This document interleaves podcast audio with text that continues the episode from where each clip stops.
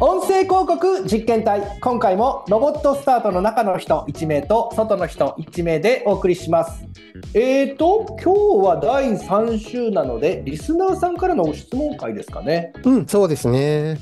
なんか最近受けた中で印象に残ってるものってありますかうーんとね、前回、広告代理店さんからいろいろ学ばせてもらったってお話したじゃないですか。はいはいで、その時、この番組についても、実はね、いろいろと質問というか、アドバイスをいただいてまして、おおどんなアドバイスですかね、端的に言うと、マニアックなデータばかりでな くて、もっと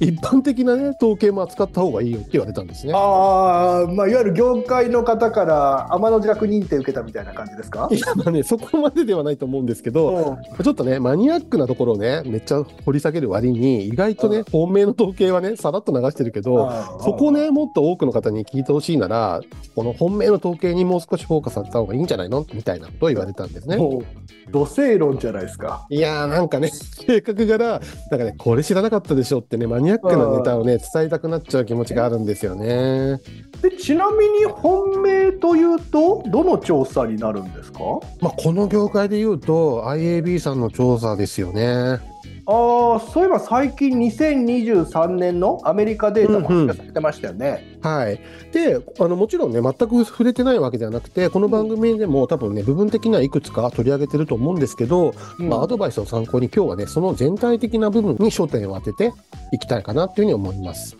あーそうですねで特にこのより多くの方に届けるっていう意味ではあの以前お伝えしたその知人からの、いわゆるクイズ形式の方がより分かりやすいって話もあったんでちょっとその考えも取り入れていただけると助かります。わかりましたじゃあちょっと待ってくださいね。はいはいあとりあえず整いました。おはいはいじゃあそれではね早速第1問目いきますけど大丈夫ですか大丈夫ですえーじゃあまずね基礎的な問題になります。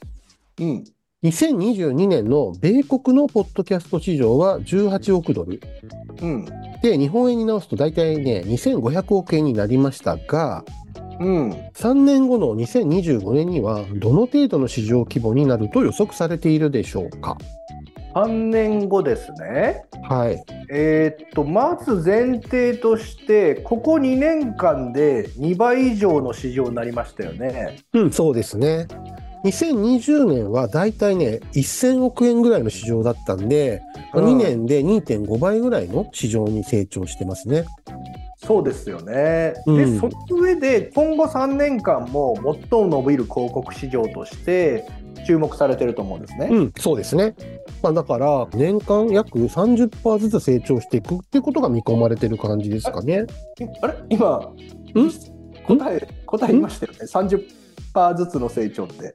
でしとょなると、おい1.3の3乗は、えー、と2.2倍ぐらいだからうん、そうなると40億ドルぐらいで日本円だと5500億とかそれぐらいじゃないですかああ、いや、あれあれあれあの、 残念ながら正解ですね。珍しいっすねいやでも、計算早いね、やっぱりね。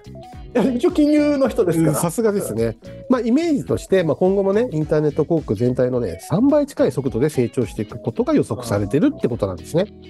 まあ、そうなるとインターネット広告全体における影響力も高まっていく流れってことですねはい。あの、個人情報保護等のね、観点からも時代の流れに合ってるってこともあるかと思いますし、まあ、結う果んそういう感じで成長していくんだろうってことですね。うんうんじゃあ、まあ、それでは気を取り直して第2問目に行きたいんですけどこちらはね、ターゲティングに関する問題なんですけどここはい1年で伸びたターゲティングといえばどのような手法でしょうか、えー、とつまりここ最近アメリカで重視されるようになったターゲティング手法ってことですようん、ね、そうなりますね。で今のお話考慮すると、うん個人を特定していくっていうターゲティングの方向ではないと思うんですねうん、まあ確かにそうかもしれないですね。でそうなると、まあ、よく聞くのがコンテクスチャルターゲティングとかっていうのは最近耳にします、うん、これねよく日本でも最近聞きますよね。ということは、まあ、いわゆる番組の内容ですとか文脈をもとにしたターゲティングじゃないでしょうかその回答で大丈夫ですかそうねそれ以外浮かばないんではいうん残念。あらあのね、番組のジャンルとか文脈に沿ったターゲティングっていうのは、2022年以前からね、使われてきた手法になるので、ここ1年で伸びたっていうわけではないんですね。まあ、なるほど確かに日本でも聞き始めてるってことはすでに先行している国はもうちょっと進んでるってことですね。そうですね。で、一方、個人を特定しないターゲティング手法という視点は一致してるんですけど、正解はね、デモグラフィックとかオーディエンスデータを元にしたターゲティング手法が、まあ、ここ伸びてるっていうところですね。おーなんかちょっと時代が戻る感じもして意外な気もしますけどもうん。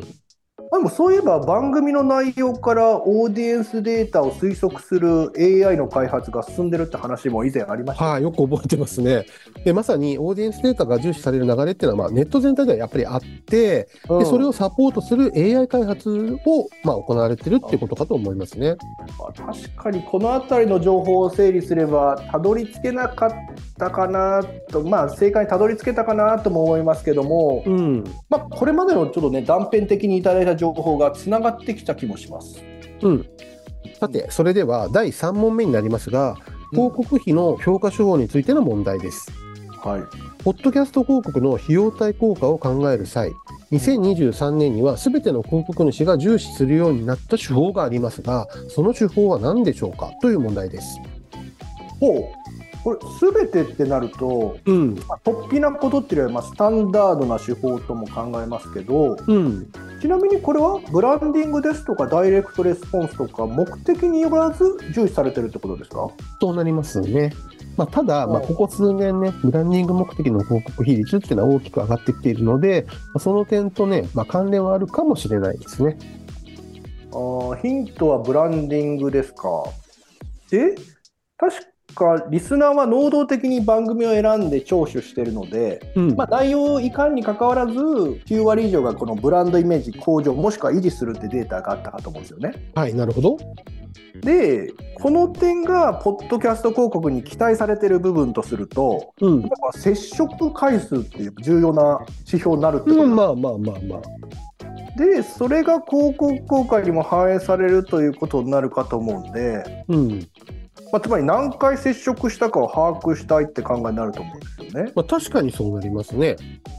でその上でうん。接触後の印象変化を終えれば理想ですけど、うんちょっとここまで行うと負担も大きくなると思いますしもう今すでにねエビデンスとなる一般的なデータもまあまあ出回ってると思うんでうんこれ100%にはならないと思うんですよ。うん、そうかもしれないですね。でこの辺りを考えるとうんと接触回数とか、まあ、表示再生回数そういう指標じゃないでしょうかその答えで本当に大丈夫ですかはい大丈夫ですうーん、正解です。はいこれはね今あったように、まあ、ポッドキャストに対して期待する広告効果とか、まあ、技術的な側面から総合的に見て、まあ、そういう形に落ち着いたんだというふうに捉えてますね。あーまあさまざまな活用方法ですとか可能性が今まで模索されてきたと思うんですけど、うん徐々に型が決まってきたって感じですかねうん、あの市場規模もねかなり大きくなってきましたし、まあ、引き続き成長率が高いことから考えると、まあ、特徴の理解が進んでより使いやすくなってきたっていうことかと思いますね。あーなるほどそういう流れなんですねうん、それでは最後の問題です。はい広告の長さについてですが、この点についてもね、結構整理が進んでおりまして、2022年の時点で最も多いのは、15秒以内の広告、うん16から30秒の広告、31から60秒の広告、この3つのうちどれでしょうか。あー一番多い広告の長さってことですね、はいでもはい。これはね自信ありますよほうほう。だって御社は30秒以内の広告を推奨してますよね。うん。でまあ、その上であの20秒で作られたラジオ広告のクリエイティブとかもそのまま活用してもらってるケースも多いっていうのは聞きました。はい、なかなか鋭いですね。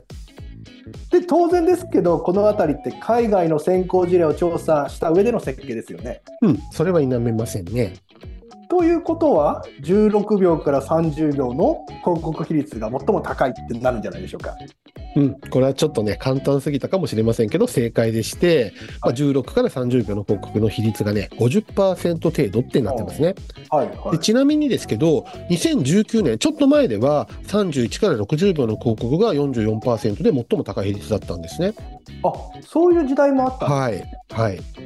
であの広告接触者の印象変化とさまざまなデータを参考に、まあ、結局今の状態に落ち着いたんだと思うんですけど日本においてはねこれからの情報をまあ参考にしながら、まあ、提案ができるのは良い部分かな、まあ、先行事例がねあるってことですよね。これちなみに日本独自の要素とかってあったりしますか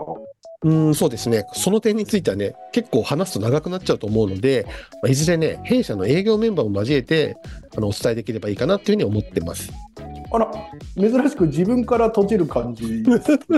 まあそうですね。クリエイティブも番組も内容をね、積み込みすぎない方がいいっていうふうに聞いたんで、なるほどこれはこの番組もリスナーさんですとか、はい。まあ、意見を取り入れつつ日々進化してるっていうことではい。ということですねはい。じゃあ今日はこの辺りにしましょうかはい